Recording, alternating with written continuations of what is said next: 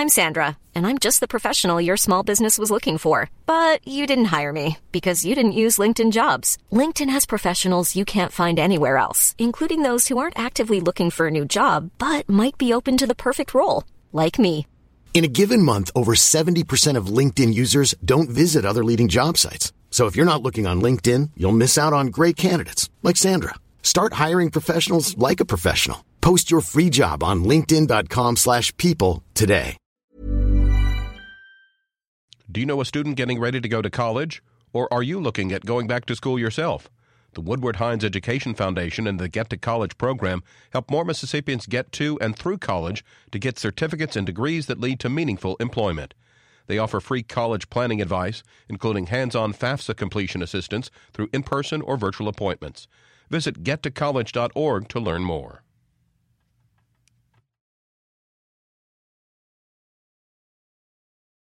Support for Mississippi Edition comes from Trustmark, featuring My Trustmark online and mobile banking.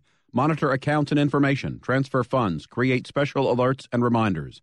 Details at trustmark.com. Member FDIC. Good morning. It's 8:30. I'm on Monday, April 3rd, 2017. I'm Karen Brown and this is Mississippi Edition on MPB Think Radio.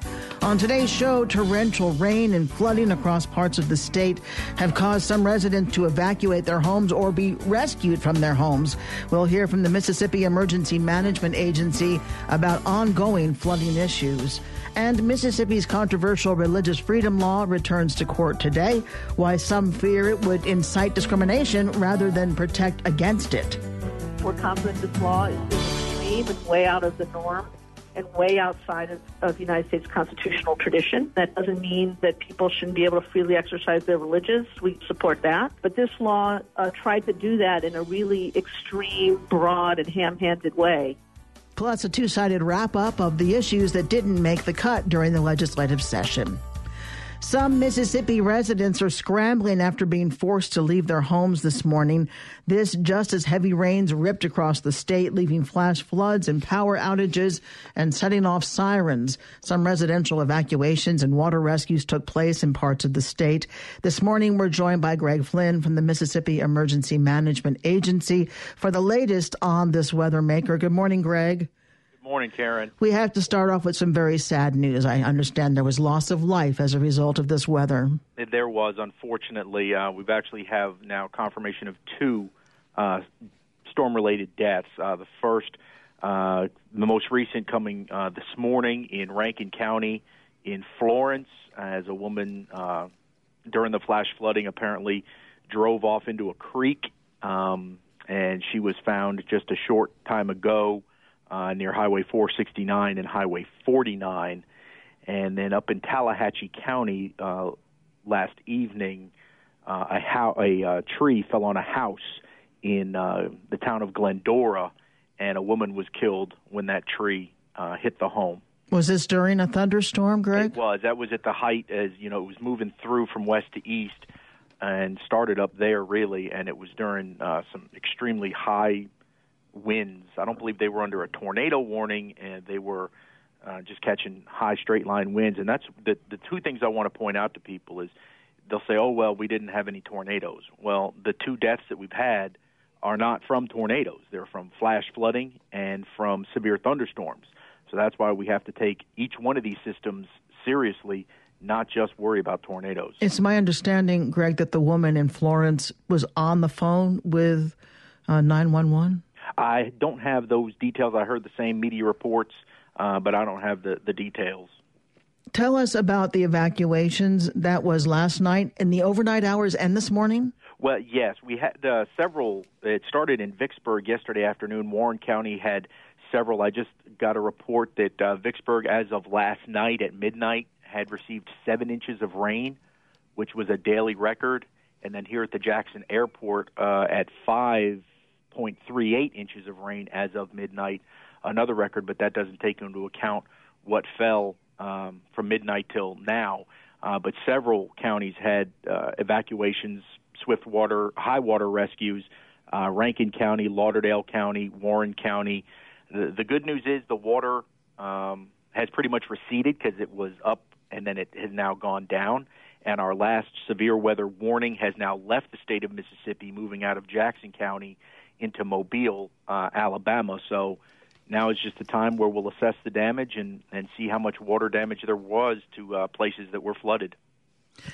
How many rescues do you uh, think happened, or do you, do you have a number? Don't have a number on that yet, just because a lot of them happened, uh, you know, overnight, and the water had just receded a short time ago. So we'll get a good roll up from all of our counties once they get a chance to get back to the office and and document everything. But flash flood warning still is in effect for uh, Rankin and Scott counties, and uh, uh, flash flood warnings still going for the coast in George, Harrison, Hancock, and Jackson County.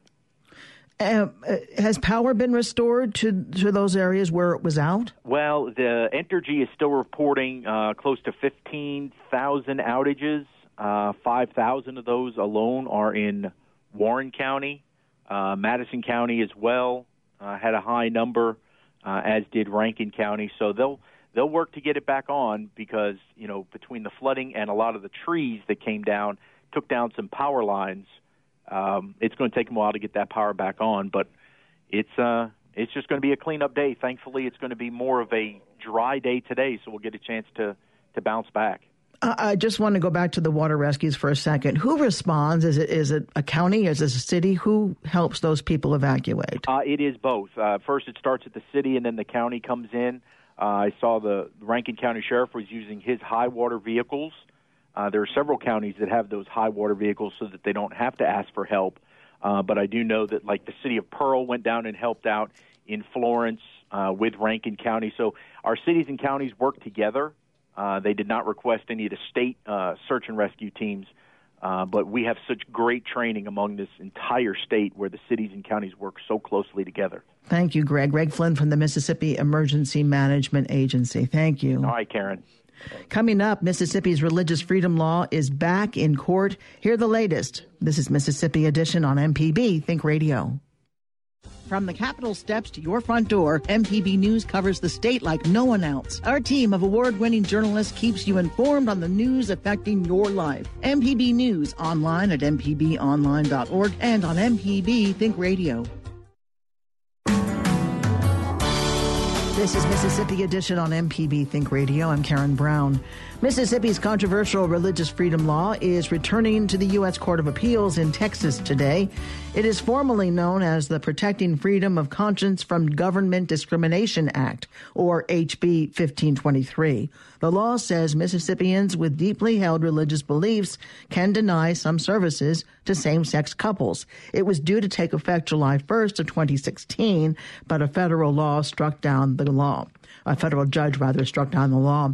Ron Mattis is political coordinator for the Mississippi District United Pentecostal Church in Raymond. He tells MPB's Desare Frazier people of faith have legitimate concerns about being fined or punished if they deny gay couples services. You know, the bill is actually a very straightforward bill. Basically, what it says is that the government is not going to discriminate against people of faith uh, from uh, holding to their sincerely held religious beliefs. So, you know, the idea that it is discriminatory or, you know, a very broad bill is is uh, not an accurate depiction. How do you see the bill protecting people of religious faith? The argument against the bill is that it's a problem without a solution, but you know, I think you can look at just different places of the country to see that this is an issue that needs to be addressed. You know, when a person like uh, Fire Chief Kelvin Cochran in Atlanta uh, gets fired because he wrote a Bible study on his own time um, that talked about his views on marriage. Um, I think that that is an indication that there is need for protection for people of faith, whether you're a florist in Oregon or a, a person baking cakes in Colorado, whatever it is. Um, people of faith, you know, have legitimate concerns that uh, abiding by their sincerely held religious beliefs could cause them to be fined or even uh, punished by the government. And all this law does is say in wedding related matters that uh, people of faith have the right uh, to uh, live by and conduct themselves according to their sincerely held religious beliefs. What do you say to critics who are concerned that it's another opportunity, as they see it, to discriminate against same sex couples? I don't think that's an issue in the sense that this bill doesn't cover, for instance, if a couple goes into a restaurant and wants to eat there, the owner doesn't have any right to say, you know, you're denied service. This is wedding related. So, for instance, if a person of faith had a hall and they said they wanted to host a reception there, then that would be something they could say, you know, that I that would be an endorsement on my on my part, and uh, I just you know don't wish to to participate in that. You know, I don't see it as discrimination. It's protection from discrimination so that the government can't fine or in any way punish people of faith. There is also the concern that same sex couples endure harassment and sometimes acts of violence, that this kind of supports people's beliefs that they can act unfairly towards them. You know, again, I don't see that in the in the legislation. This is not in any way condoning discrimination of any kind. And so I, I think critics who see that are mistaken. How did you feel when federal judge Carlton Reeves decided to block this legislation or this law from taking effect last year? You know, I was disappointed, um, but I understand that you know we're going through a process, and uh, the governor, uh, who when he signed the legislation, said he was committed to protecting uh, freedom of conscience from uh, government discrimination. And he said that he would uh, continue to fight for this uh, piece of legislation regardless of what the outcome is initially. So I think that it's making its way through the appropriate process, and uh, you know I'm hopeful that uh, the court will see it that way and, and understand the intent of this piece of legislation. Has this been a topic of concern in your circle? Our pastors and people in our organization were uh, very thankful to know that we have leaders who are doing everything they can to protect people of faith, whether they be pastors uh, who wouldn't feel comfortable officiating at a gay, uh, gay wedding, or whether they be business owners who wouldn't feel comfortable participating in uh, wedding related services. So, you know, they felt that the government was making an appropriate stand well, we really appreciate you taking time to do so. Thank you. Thank you so much. Hope you have a great day. Ron Mattis with the United Pentecostal Church. Attorney Roberta Kaplan argues the law violates the First Amendment. She tells our Desare Frazier HB 1523 will embolden those with anti gay sentiments. You know, as with any hearing at a United States Court of Appeals, we take this very seriously, and I've been hard at work preparing for the arguments uh, I don't have to tell you or the folks who listen to the show what it would mean for gay folks in Mississippi would be really pretty horrible. So, you know, that puts a lot of weight on my shoulders. But, you know, we have a lot going for us. This law, HB 1523, is really, truly unlike any other so called religious freedom law that's ever been passed because it takes three religious beliefs and essentially makes them the official religious beliefs in the state of Mississippi not aware of any other law in the United States that's ever done anything like that. So, for that reason and, and other reasons, we are we remain confident that the judges on the Court of Appeals and the Fifth Circuit will understand that while it's important to protect religious liberty in this country, and we all want to protect religious liberty, uh, at some point there are things that the government cannot do. How is it going to harm, in your estimation, same sex couples? Yeah, so one of the, the primary problems and really horrible things about HB 1523 is that even before anything happens, uh, the law itself sends a message to gay folks throughout Mississippi, including uh, gay folks who are just trying to, you know, work their jobs and raise their kids and,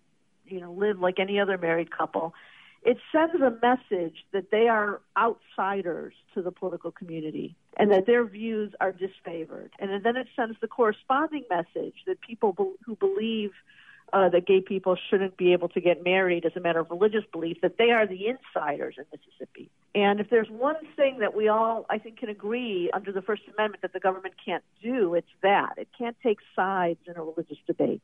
If the law were to go into effect, it hasn't, of course, the law would allow uh, teachers in public schools uh, to say things to young kids about their gay or lesbian parents that none of us would want said to our kids, and, and there was nothing that the school could do about that. It would allow uh, guidance counselors and psychologists to cut off therapy with a gay kid the minute the kid says he thinks he or she might be gay, um, which could have catastrophic consequences. We all remember what it was like to be a teenager. It could allow uh, restaurant owners in Jackson that has a non-discrimination ordinance, or, or Magnolia, which has one too, to refuse to seat a lesbian couple like my client, uh, Reverend Hrostowski, and her wife and son on their anniversary. So, so it's almost impossible given the breadth of the statute to predict how wide and how bad the harms could be, but I promise you that if it ever goes into effect, they will be terrible. HB 1523 deals with services accommodations related to marriage, weddings, that kind of thing.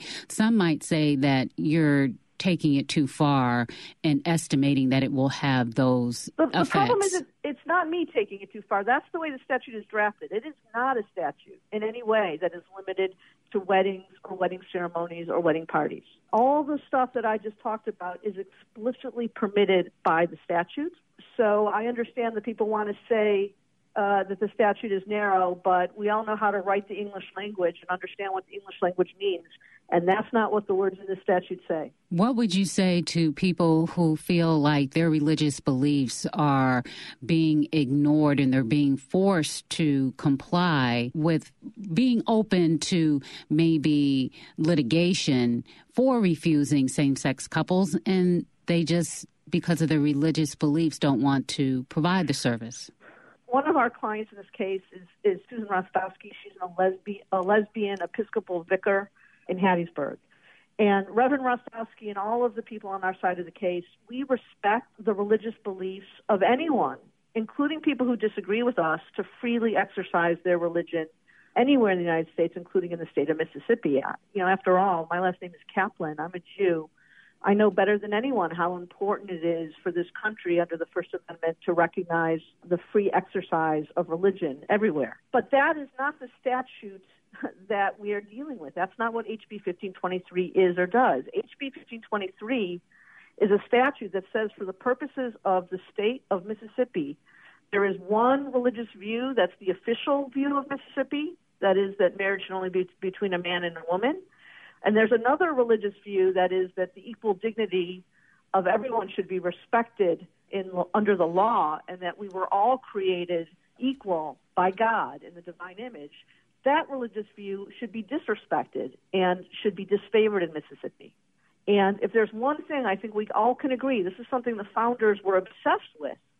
Uh, that kind of law violates the First Amendment. Attorney Roberta Kaplan is partner at the Paul Weiss Law Firm in New York City. Governor Phil Bryant, in a statement, says HB 1523 is a good law a federal judge struck down the law last year, hours before it was to take effect. An appeal goes before another court today. Coming up, commentary from both sides of the aisle on the issues making noise at the Capitol. This is Mississippi Edition on MPB Think Radio. Podcasts of your favorite MPB Think Radio programs are available now. With any podcast app, you can search, subscribe, and never miss a second of MPB Think Radio.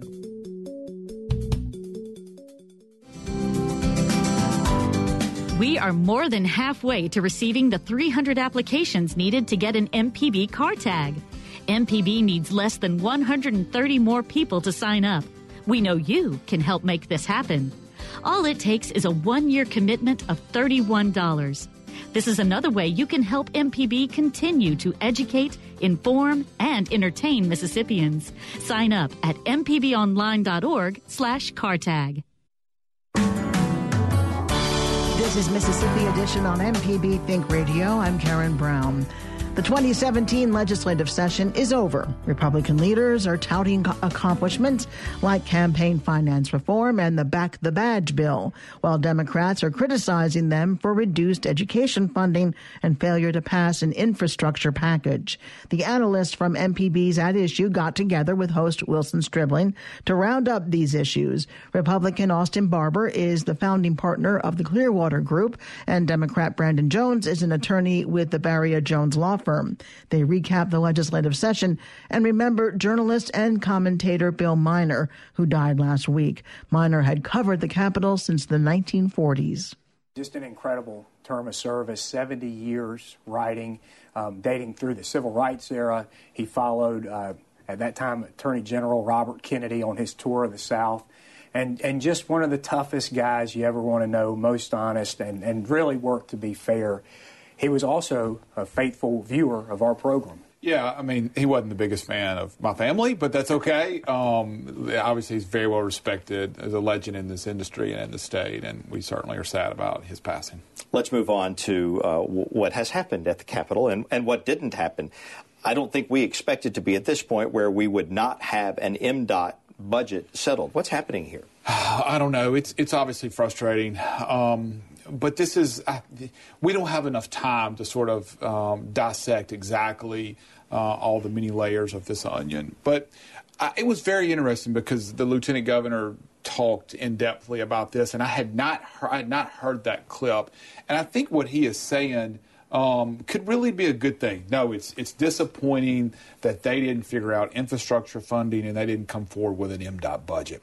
But if we want to try to spin this positively, which I think that I can in a straight way, Brandon, it is there, like the lieutenant governor said, they're going to get two or three months to really go dissect MDOT, which has hundreds of millions of dollars in state funds and federal funds that come through there, um, to go find an opportunity to figure out, you know, do we have, are we, are they spending money not in the best way? Are there, are there ways that that money can be spent uh, in a higher priority to make sure that um, our roads and bridges are, are being taken care of? So in the long run, this may end up turning out to be a good thing. It's a valiant effort. Republicans are lucky to have you. But this was bad. This, this was objectively bad. We keep hearing terms like right sized government, smaller government. Uh, Lieutenant Governor Reeves reminded us of what a good, strong conservative he is. This was weaker and incompetent government.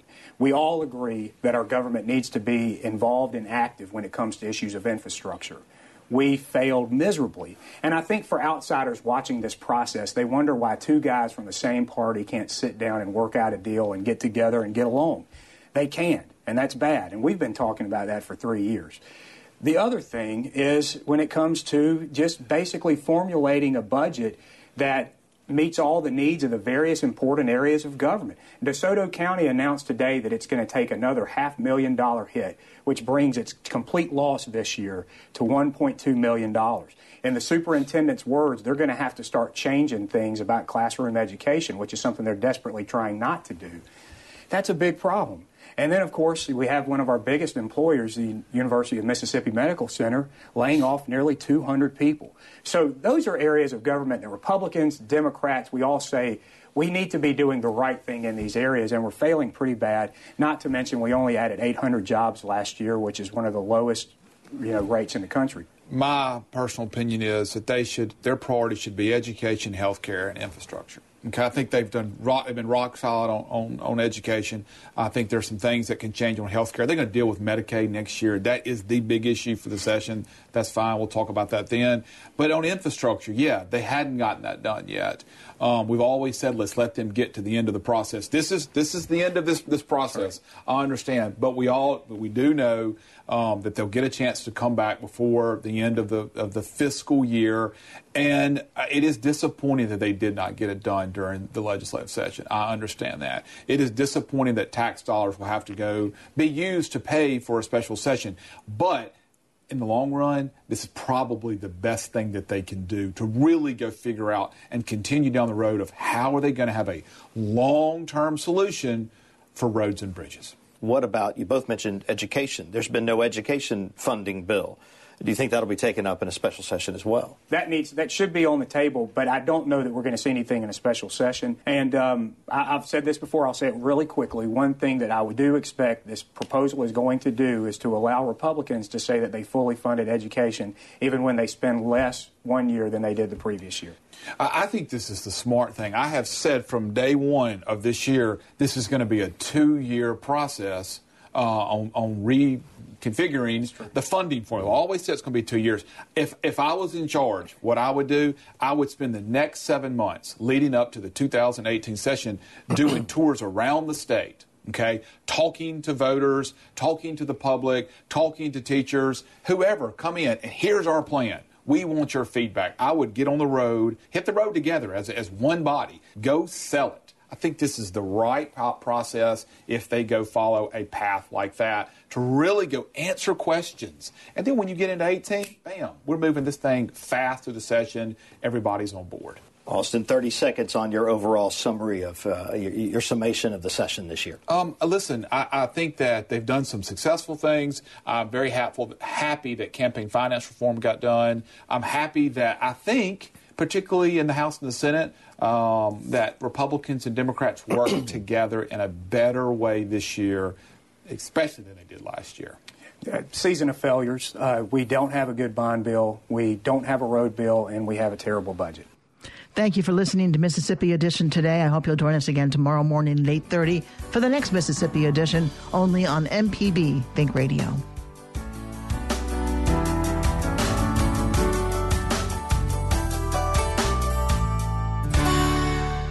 Support for Mississippi Edition comes from Trustmark, featuring Trustmark Deposit Express, ATMs for business and personal banking.